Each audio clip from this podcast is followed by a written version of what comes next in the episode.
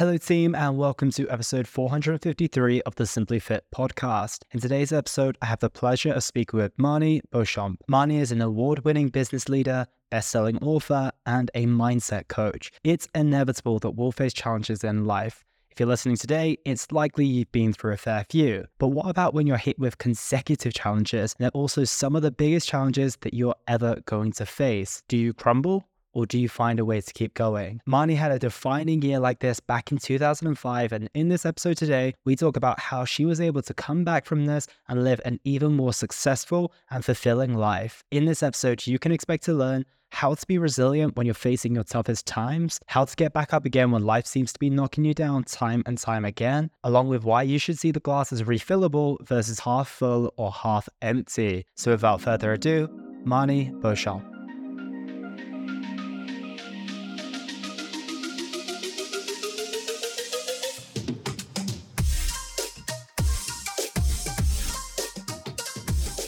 Marnie Beauchamp, welcome to the show. How are you today? Thank you. I'm great. Thank you very much. I'm glad to hear. I'm excited to dive into our conversation today to get to know yourself a little bit better and go into depth on the discussion that we're going to have. But before we do, can you give the listeners a bit of context about who you are and what it is that you do? Oh, wow, who I am. okay, so I have been a business owner since I was in my 20s. So I had an opportunity to buy into a business at that stage, and that's pretty much what began my journey through the business world.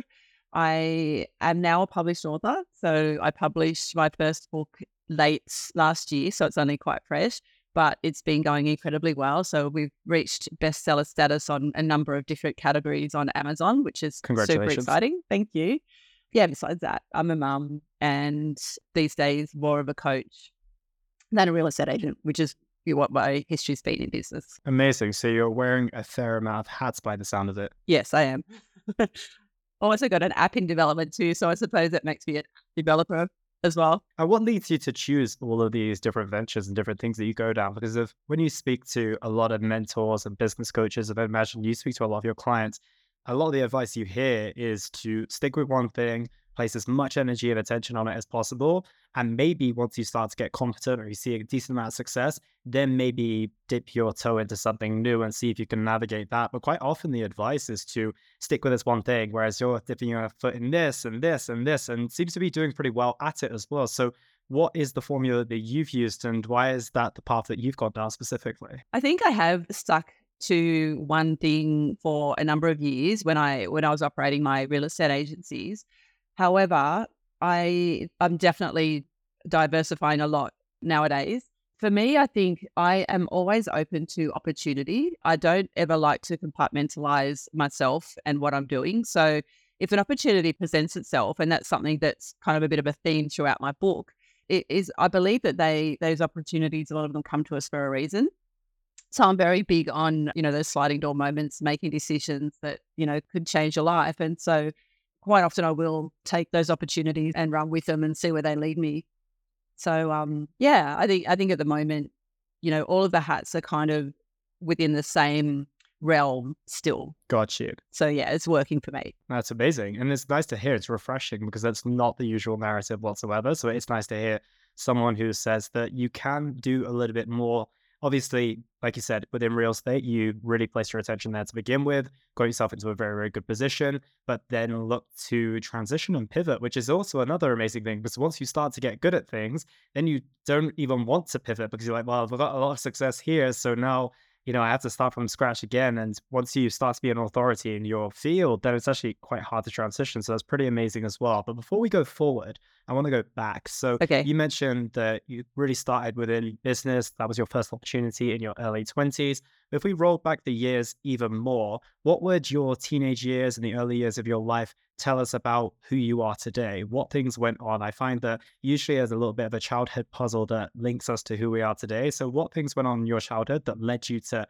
all of these different things that you're doing on a day to day basis now? Yeah, I think it definitely has a big impact. So, I grew up with two brothers and I was very close to my dad, and my dad was a real adrenaline junkie. So, from a very early age, I was doing everything that my brothers and my dad did. So I was racing go karts, I was riding dirt bikes, I was water skiing at five years old. You know, we were snow skiing. You know, all of those very, I guess, you know, boys' activities. Uh-huh, yep. I was up there and involved in. So I became a high achiever, I think, from a very early age. I played basketball at a very high level, so Australian championships and state championships levels as a child and into my teenage years. And then being close to my dad, I was obviously spending a lot of time with him, and he bought a business, his first business, when I was about 12 years old. And I used to spend weekends and school holidays always hanging out with him at work. And I think that that is what was the biggest impetus for me in wanting to have my business. So in high school, when people would say, What do you want to do when you grow up? For me, it was always, I want to have my own business. I didn't know doing what at the time, obviously, but real estate definitely wasn't on the agenda. That was just a door that opened for me at some point. I took it, and here I am today. Amazing. So that was pretty embedded into you from a very, very young age, and obviously led you to where you were today as well, which is fantastic. And obviously, all the things we've spoken about so far seem, you know, beautiful and all sunshines and rainbows. But something that's mentioned a lot in your uh, book and your story, full stop, are some of the hidden struggles that many of us go through, especially business owners and especially people who also experience a fair amount of success. It's very easy to see the person who maybe went for a business failure or X, Y, or Z and ends up with a lot of very, very visible challenges. But when you look at someone who's maybe acquired a decent amount of success in their life, you're almost thinking, well, you know, it does all look good. And I always think of the analogy, and I've said this to people that many times in my life, I've been like the duck floating on the top of the water, but my feet have been going like 100 miles per hour. 100%. uh-huh. Yeah. So I definitely feel you there. I love and, that analogy. 100%. And I would love to know a little bit more about some of your hidden struggles along the way because of naturally success doesn't come without any challenges that come along the way. But I understand you went through a pretty decent amount to get to where you were. So can you take us through that story? Yeah, absolutely. It, it's one of the reasons that I wrote the book because I'm one of those people that keeps things quite bottled up. And so it's, you know, I was exactly as you said, the duck floating on the water, and people didn't see the turmoil underneath the water for me to continually keep swimming. so there was a number of things. There was obviously a lot of health issues because when you put your body through continual stress and anxiety and grief and all that sort of thing, that manifests into physical illness, in my opinion. So there was a lot of physical stuff that I had to, you know, big surgeries and things that I had to undergo over the years. I went through a very big court case when I sold my first business after. So basically, in one year, just to give you a little bit of perspective, and this is just one of the things I went through divorce. My kids were only very young when my husband and I separated. I went through financial ruin due to a court case when I decided to sell my business to spend more time with my kids. And then my dad, who had obviously been very close to me all my life and was my mentor, passed away very suddenly at 58. So that was all within the one year. Wow. so I had to find some way, obviously, to pick up the pieces and start again. I had had a choice whether I could just stay there and go and get a job and then just try and, you know, manage life as best I could or get up and keep moving forward and do it all again and so obviously I decided that that wasn't going to be my life and it wasn't going to be the life of my daughters. So I got up and I started all over again.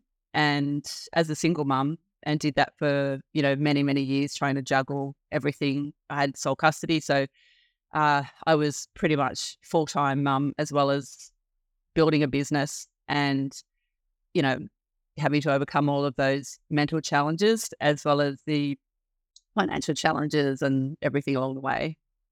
So that's, yeah. Yeah. How many years ago was that?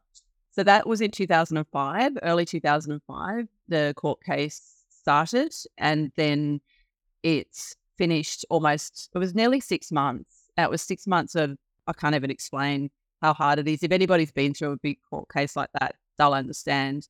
But just the mental and physical drain on being dragged into court every day, and having to go through that process of defending yourself is not not good. And I didn't actually do anything wrong. That was the worst part.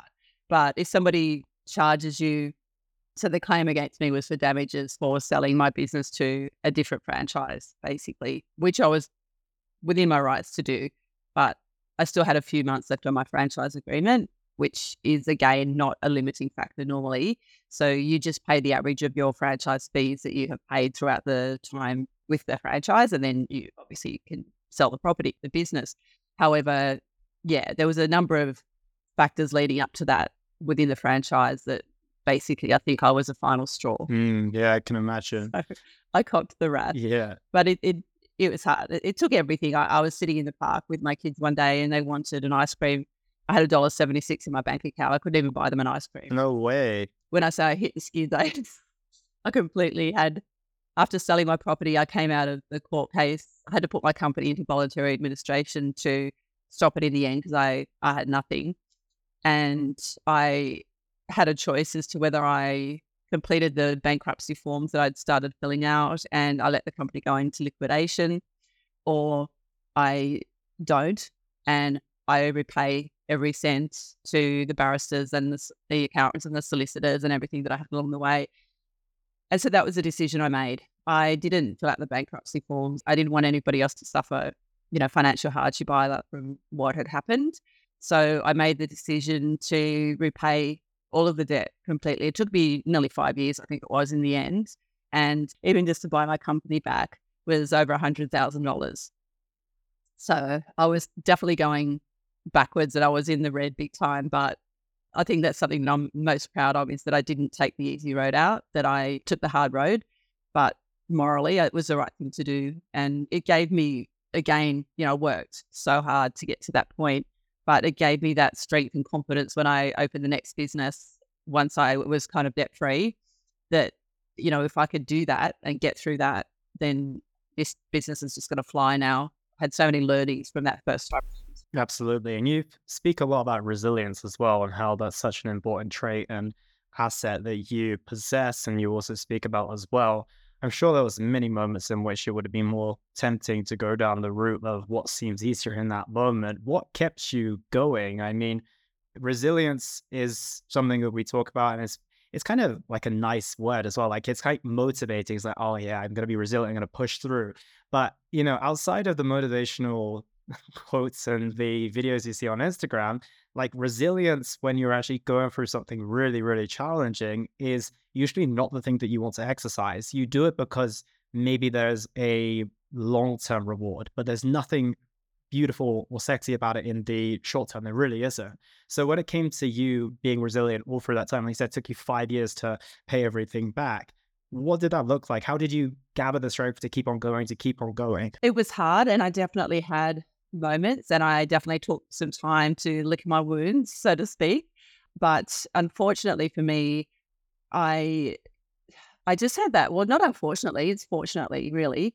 I had that inner, it's like this intrinsic thing that I just I can't give up. I, I never have and I never want to.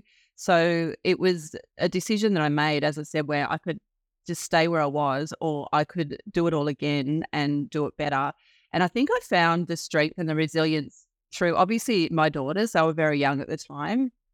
And I didn't want that to be their life. You know, I didn't want them to have a mum who gave up. I didn't want them to have a mum who, you know, couldn't provide the best life possible for them. So they were definitely my why.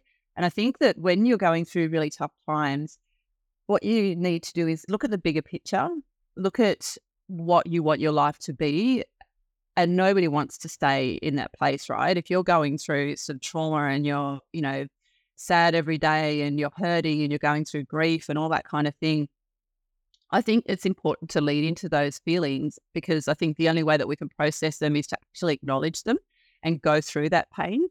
But I think the sooner that you do that, the sooner you're able to go, okay, I'm done. I've felt it. It's, it hurt. but I don't want to stay in that place. I don't want to keep reliving this over and over again. So I think my resilience came from the bigger picture purpose of what I wanted my life to be. And that was being the best mum I could. But it was also, you know, proving to myself and to everybody else as well for a long time until I realized that it's only me to prove anything to.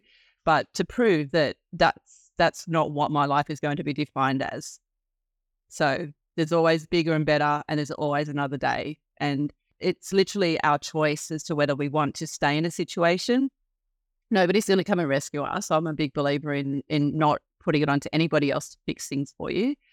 you're the only person that can do it. So it's a matter of making that decision to get up and to keep moving forward. You have to make the choice not to be in that situation anymore. And you mentioned that never give up mentality as kind of part of your makeup. Did you ever have a moment? Obviously, it's much, much easier, and people say this to me all the time, to speak about some of the values that you live by when you're in a much better space, right? Comparatively to when you're going through the hardships. So, did you always have those values within you when you're like personal responsibility? Like, I take account of everything. I know you mentioned that never give up one was kind of deeply embedded to you. Was part of this written into your DNA and your character, maybe from your upbringing? And was part of it developed along the way? How did you get these set of values that you live by. Because I think it's a really important thing. If people are listening right now, maybe they go through hardships, but they're kind of outsourcing the responsibility, looking at everyone else, kind of in that victim mentality, but don't really realize it, then they're going to struggle to get out of it. However, if they're able to instill some of those values that, that you're speaking so strongly about, I feel that they have a much, much better opportunity of getting through it. So, where did the value side of things and those rules that you live by come into play? I think you always brought up in an environment where everybody worked hard and everybody you know, took responsibility to a certain extent. But I also think that you have to acknowledge that, you know, like I, I definitely went through stages where I was thinking that the universe was conspiring against me and all that kind of thing, and why me and whatever. But it was really limited because I think I, um, I've always had that. I don't know whether it was brought up in me or whether it was something that you know I developed over the years. But I've always had that understanding that we, emotions and feelings are things, they're not part of us. And so we can control them. And it, it's hard. Like I'm not, I'm not saying any of this was easy. It was hard, and and the emotional roller coasters have been on over the years uh, are pretty insane. But I just, I don't know. I think people just have to realize that it is temporary. I think that's the biggest thing is that no matter what you're going through, it's only going to continue if you keep reliving it and you keep staying in that moment. And we have to eventually let go of the past, as hard as it is. And I, I know how hard it is, but we have to move on and we have to create a life that we want to be in because we are the only ones that can do it. It's not up to anybody else to make us happy. It's up to us to find ways to be happy and to, and even if you're not happy, for me, walking down the street with a smile on my face and saying hello to people makes me feel happy. So that kind of changes my energy through the day. But yeah, it, it's hard, and you're always going to have hard times. You're always going to have times where you want to give up. There's no doubt about it. I mean, life is hard, business is hard, everything's hard. But I think that you just have to you just have to somehow find a way to keep moving forward. And even if it's baby steps, even if it's crawling, even if it's the smallest little thing. So, you know, each day you wake up and you think to yourself, what is something that I'm going to do today that's going to make me feel good and it's going to move me forward, even if it's just a tiny little bit. And for some people, that's just getting up and going for a 10 minute walk. And that's okay. It's just finding and continually looking for opportunities to do things that are going to make you feel better. Yeah. I couldn't agree more. And I think that we underestimate those small steps, but when they compound and when they're done over day and day and day and day, like that's the true success. Of course, when people are taking big steps, it's not necessarily because they took that big step from day one, it's because they started with the smallest step possible. And now their big step is their small step, right? But if you try to do that from day one, you'd probably trip up. So talk to me a little bit more about your comeback, right? You're off the back of 2005. I imagine the court case is closed, the divorce is processed and you're there with your $1.97 in your pocket. Like, what is going through your mind? And how are you like beginning the comeback? How do we go from, you know, money who's on the floor and this life is conspiring against us to where you are today, essentially? Definitely one step at a time. It was a very overwhelming process because not only was I suffering from immense grief over losing my dad, um, it's very traumatic when you lose somebody suddenly like that. One minute they're there, the next minute they're just gone. You know, you kind of say goodbye. So there was that. There was the fact that I've got two little girls, you know, relying on me. They were just three and five at the time, and I um, I knew that you know, obviously as a mom, I had that mum guilt because I wanted to be with them as well.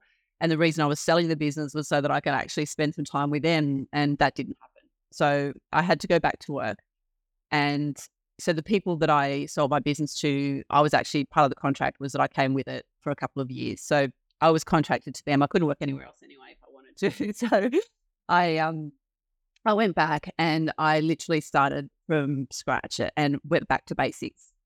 I just thought I can't step back in where I was because I don't have the mental capacity, but also because I didn't have the energy and so much had happened in between. I'd lost confidence. There was a whole range of things happening inside. So I went back to basics and I just sat down and I thought, okay, where do I need to start? And what do I need to do to get myself back on track and back to where I, I was previously? So I broke it down. I think that we, everybody has goals and a lot of people set big goals, which I've always believed in, obviously. But for me, the trick to actually achieving your goals is to break it down into bite sized pieces. And especially if you're coming off the back of some hardship and some setbacks, I think if you go in all guns blazing, like I'm going to be back where I was in a month's time or even a year's time, it's too high an expectation. And that's when most people don't get there. So, what you have to do is break it down into daily, you know, break it down into yearly, six monthly, monthly, weekly, and daily activities. And I always sat every day and said, right, what three things can I do today that's going to get me back into the rhythm and the habits and all that sort of thing that I needed to be back in.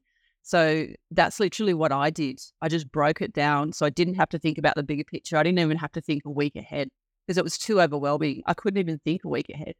I had to think of getting through that day and what that day was going to look like for me. And I found that by doing that and not having too long a vision, it actually enabled me just to focus on those small steps, which is all I felt I could do. And once I mastered them, that gave me the confidence the next day to go, okay, well, I actually got through yesterday and I managed to do those things that I really wanted to do. So, what's the next stage? What's the next thing I'm going to do? And each time you do that, you build resilience, you build strength, and you build confidence and belief in yourself because you're actually doing the things that you don't think you can.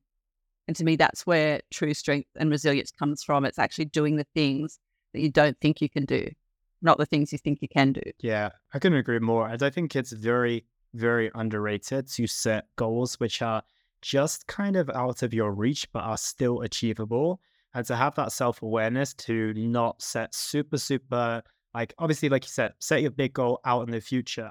But I think so many people overestimate what they can do in a day, but underestimate what they can do in five or 10 years.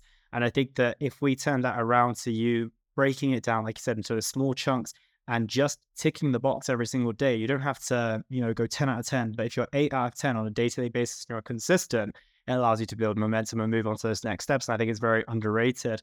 And you speak a lot about momentum as well. I imagine that you gathered a lot of momentum off the back of taking it day by day, week by week, month by month. At which point did you turn around and thought, well, you know, this is starting to come together. I'm starting to feel much, much better now. And you're like, okay, I'm on my way to something special. At which point did you kind of have that tipping point or that that's or even if it wasn't a tipping point, maybe it was just a gradual process. Or did you have that stage where you were like, yeah, things are going well again and I can see a brighter future in front of me? Yeah. So I think it was a day to day basis. And it's interesting that you mentioned momentum because for me, momentum is so much more important than motivation because we're not always motivated. And I wasn't motivated in the slightest to be sitting in that seat in that office every day. But I knew that momentum would build motivation. So yeah, it was it was a definitely a, an ongoing thing. However, I you know, I had been the number one agent in the area and things like that. And so, you know, to go back to like literally starting from scratch was was a hard thing, you know, mentally as well. But I think the point How did your ego handle it? Yeah, it was. It was everything. It was my confidence, my ego, my belief. It was, you know, the perception within the community. Mind you, not many people knew about the court case, but they just knew that I had disappeared all of a sudden, and then I, just, I had reappeared. But I think the tipping point where I, I thought, yeah, I got this was we within the real estate industry, like most industries, you know, you do rankings and awards and things like that. And the franchise that I was with, I'd sold my business to, was one of the largest in Australia. And um, I, um, after the first full year that I was back, so it was about maybe 18 months in, um, I got to the point where I was number 12 in the state. And so I think that that was a point where I kind of went, you know what, I can do this. and I've got this. And, you know, I stopped at that point. I started to actually acknowledge where I'd been and where I'd gotten to. Whereas along the way, I wasn't doing that. I was just so focused on just getting through every day. But once I got, I mean, my goal had been top 10, so I didn't quite get there at that point. But anyway, but it's still a, a big accomplishment considering where I'd come from. That's it, especially considering you had to go back to relatively ground zero again and build yourself back up. But I think that's the beautiful thing about acquiring skills as well. I think that's another thing that maybe I'd like you to speak on as well is that when people go through these hardships, yes, you know, you might have failed in your business or you might have had something taken away from you or you might have gone through some hardships. But at the end of the day, if you spent years developing those skills, no one takes them away from you. And quite often, a lot of skills are transferable, even if it's not the skill itself, right? If you're a, an amazing real estate agent, that might make you an incredibly good communicator for a new business that you're going to start going into, even if it has nothing to do with property or anything along those lines. So, talk to maybe about the power of skills. And obviously, that was something that you probably relied on a lot to get yourself back into the place of uh, not just miss out on the top 10, but you got yourself into 12th place, which I think is still pretty damn good. So, tell us about the aspect of skills and why they were so important to your comeback as well. Yeah. Skills are everything, really, because that's what sets the groundwork for you that gives you that opportunity to be able to complete your tasks is having the skills. And if you, you know, again, if they're a bit tarnished and things like that, then I always say to people, I mean, I, I'm open to learning every day. I, I'm one of those people that always go to conferences, always go to learning programs and do lots of training and stuff, even after being in the industry for 28 years. So for me, you know, I was open to going to as many courses and things as I could within that group. And I did a lot of training to enhance the skills that I already had. But yeah, if you've got the skills, you can always fall back on that, as you said. And, you know, as I said, for me, opportunities and sliding door moments where things open up, um, I've had to or chosen to shift careers and things. But for me, it was just, that's fine. I'll just build new skills, develop new skills. So, yeah, learning and having skills is a massive, massive step to any goal, really. Yeah. And I think a big thing you mentioned there is that you've been in the industry for 28 years, but you're still willing to learn. And I think that that's something that a lot of us leave behind, right? We start to develop a sense of, like I said earlier, authority, maybe ego to a degree. What can I actually learn at this point, you know, and all these other things that come in and then we end up getting a little bit too comfortable and almost then stop learning. So if you've got the skill of maintaining becoming a learner, then that makes you even more unstoppable because it doesn't matter where you go next because of if you have that skill of learning, you can essentially learn anything to a somewhat decent degree at the very, very least. Yes. Totally agree. Amazing. And one other thing that I know you speak a lot about is not necessarily setting goals, but setting standards. I'm curious to get your take on that because it was an interesting thing that I came across when I was reading about you is that you're very big on setting standards for yourself. So tell us a little bit more about that. Yeah. So I think goals, as we spoke about, can sometimes be overwhelming and, and suck people. And so for me, and sometimes a goal is like, so when you get to a goal, it's done. What do you do then? Do you know what I mean? It's kind of like, oh, well, I've gotten to that now, so I can just let that go. Whereas if you set yourself a standard, it's more of a lifelong thing.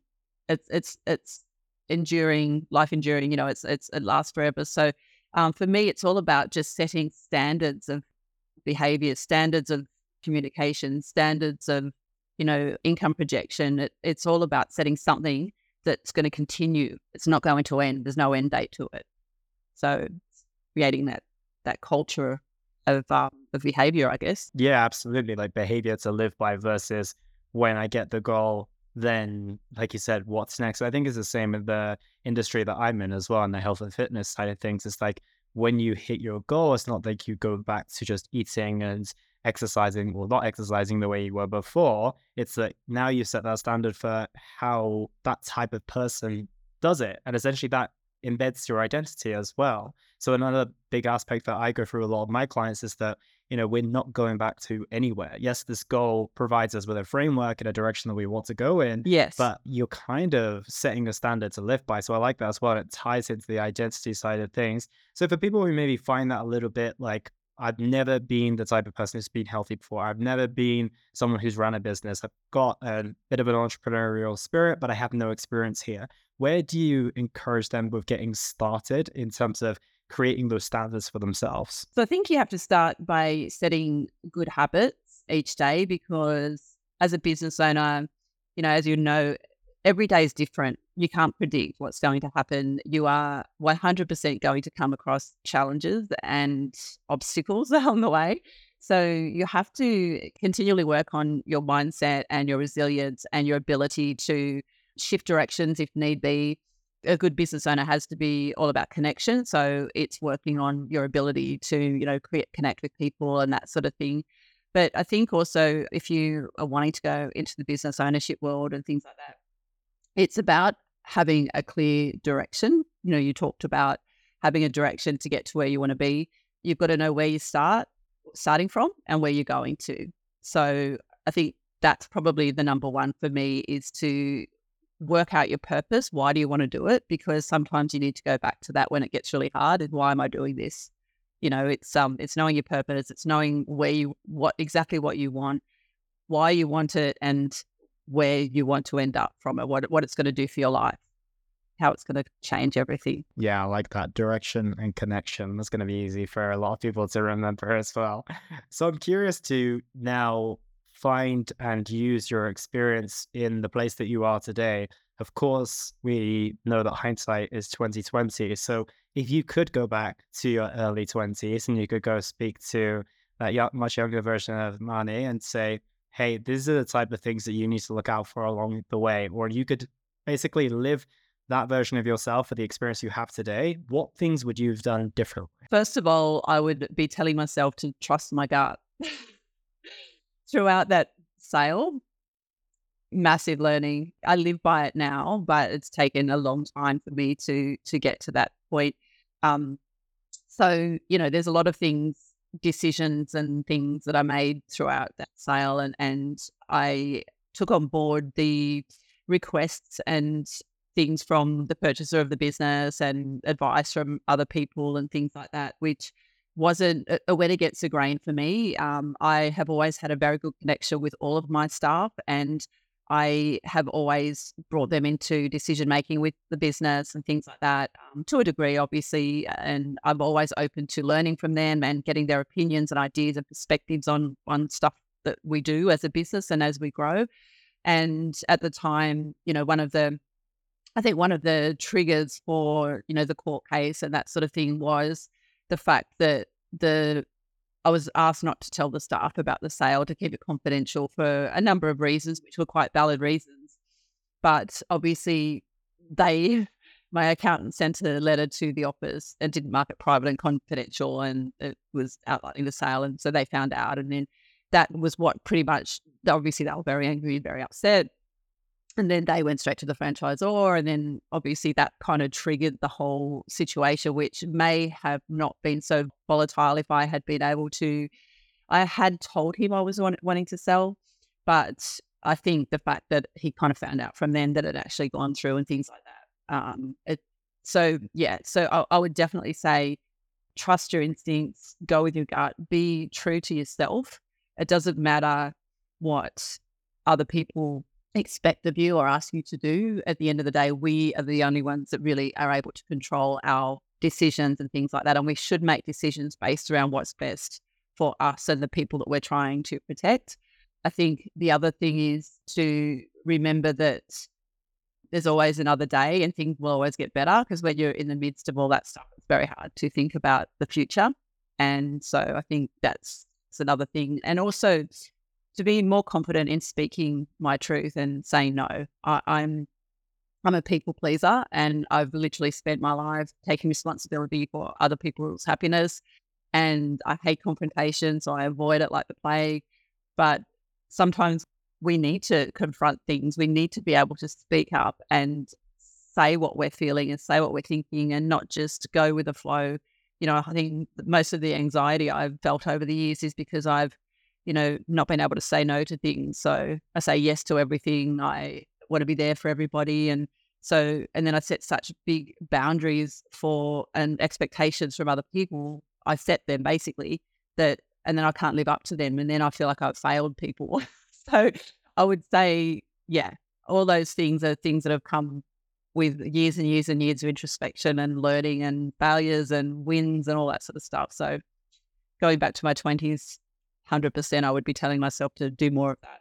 Yeah, I, I love that. And like I said, hindsight is so 2020. And I think there's one big thing that I take away from the conversation that we're having right now is the amount of introspection that you actually do. There are so many people who, and this may be the reason why we're having this conversation, the reason why you're able to build yourself up to successes once again and release a book, etc is because you had that introspection. And like you said, I'm not going to make these mistakes again. If I get through this, I'm going to be able to fly with these new businesses and everything that I create off the back of that as well. So, what is your process of introspection? What has allowed you to become so self aware? Because I think reflection is a big missing piece of society and a lot of people at this moment in time. You know, we make these mistakes over and over again and we wonder why we're in the same position. Yeah. And I think reflection and introspection is the missing key. So, how have you been able to cultivate that in your life and what specific practices do you use, if you use any, to get yourself into a position where you do deeply know yourself? Yeah. So, I think, um, I think one thing that I've learned over the years is when I look back, so most people, when they look back, they look at the pain and look at the things that didn't go right. It's just, I don't know why, but it's just a thing. I mean, some people do look back at the good times, but rather than looking back on all of those challenges that I've faced as painful things and things that didn't work and as failures and all that kind of stuff, now what I do is I force myself to look at the strength that I got from them. So I, I look back and I go, you know what? Yeah, that was hard, but I made it through. And if I can make it through that, then I can make it through the next thing. You know, I can make it through anything pretty much if I made it through that year. Let's face it. So 2005 was one for the books, right? Yeah, hundred percent. So, um, so I think something that you know I've always recently, not always, sorry, tried to really focus on is is looking back at the good things that have come from it, the learnings from it, but it's only been in recent years that I've started to do some more mindfulness stuff. Exercise has always been a thing for me. I've, I've always used exercise as my release. It's like the, you know, my antidepressant basically. And I've always scheduled exercise into my day. So that's something that I always do. But, and that's definitely helped. But I think the mm-hmm. introspection thing has really just come from, so when I sold my agencies in 2000 and early 2018, I went to a stage where I was just completely lost because I had spent my life focusing on other people. I'd spent my life focusing on staff, clients, kids, family, you know, everything besides me. And so I forced myself to take some time out. And I think that that's where I really started to do the introspection thing. I think you need to sometimes remove yourself from situations in order to understand and be able to look at them differently because when you're stuck in situations that you're busy and your, your mind's going 100 mile an hour and you're still doing the day-to-day stuff it's hard. So you know even if people business owners find it hard to get holidays for example but even to take yourself to a retreat for a week you know every year or every six months and to do mindfulness stuff like meditations and yoga and and and all of that sort of thing that's what's really given me that i think that that real understanding of what I've been through and why I've done some things that I've done and what I've learned from it and how I want to then implement that into my life moving forward. Because I'm always, I don't think there's ever a finish line for me. I'm always looking for new opportunities and new things. And, you know, all my friends say to me all the time, why don't you just retire and go and lay on a beach? And I just can't do that. oh, I wish I could. But, you know, I think, yeah, I think introspection comes from looking at things differently, looking at things more in a positive light as to, you know, how resilient you've been through those challenges and taking the time to really acknowledge it because you can't do it when you're in the thick of it. No, and I think that 2020 proved that to so many people, right? They were forced to slow down. And obviously, you got it two years in advance and um, got the opportunity to kind of get that introspection and reflection. But I think a lot of people can resonate with it because of so many people started doing their career changes. They were starting to realize that actually don't have any hobbies, or I don't like this relationship I'm in, or I don't really like who I am on a day to day basis, and all these big, deep reflections that came in. So I like that a lot because of that was forced in a certain sense. We had to slow down, but wouldn't it be amazing if we did that from a kind of kind and gentle and loving space versus, you know, life's probably hopefully not going to stop us like that again, although it was very, very valuable for many people. So I think that, you know, having the consciousness to slow yourself down, it doesn't have to be for long,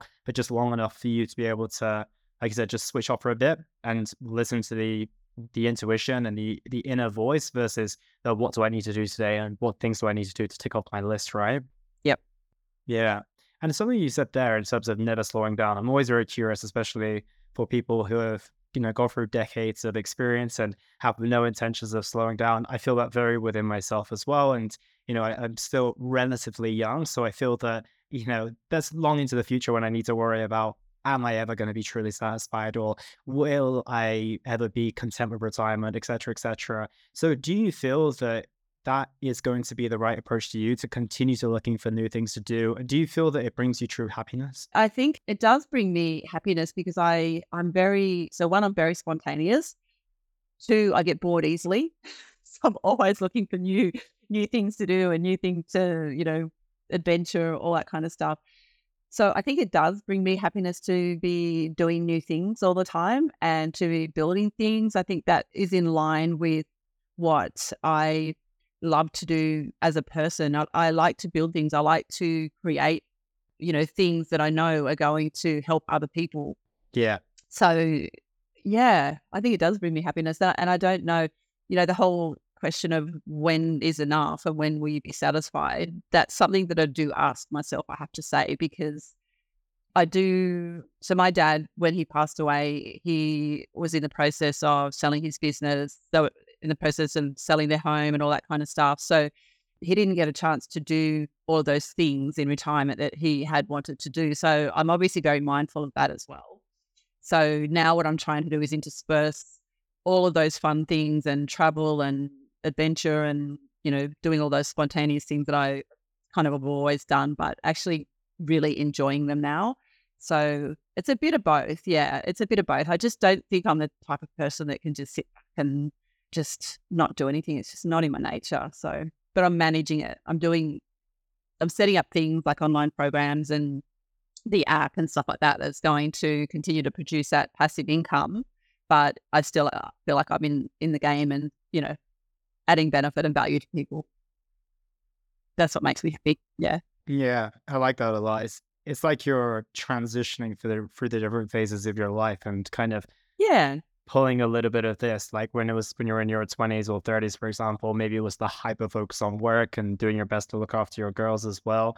But now it's a sense of, you know, continuing to do that, not necessarily needing to people please or prove to the world that you're good enough or you're successful enough, but is now saying, okay, what do I have a deep interest in? And doing it from a place of, yeah, I love this and I want to continue integrating it, but I can also take a bit of this, a bit of spontaneous nature of traveling, of yoga, and all this other type of things, which sounds like you're finding a much more balanced approach, which is optimistic for someone like myself to hear, that's for sure. Yeah, definitely. Definitely. It, it's definitely a much more balanced approach. So. Mm. And what compelled you to write a book at this stage in your journey as well? Writing has always been my thing. I was going to be a journalist, so I don't know how I fell from journalism to uh, accounting and then to real estate. But anyway, I have had a goal since I was in high school. I've, I've wanted to write a book. So last year, at the beginning of the year, I, I don't set resolutions. I just set action, uh, like an action plan for me for the year.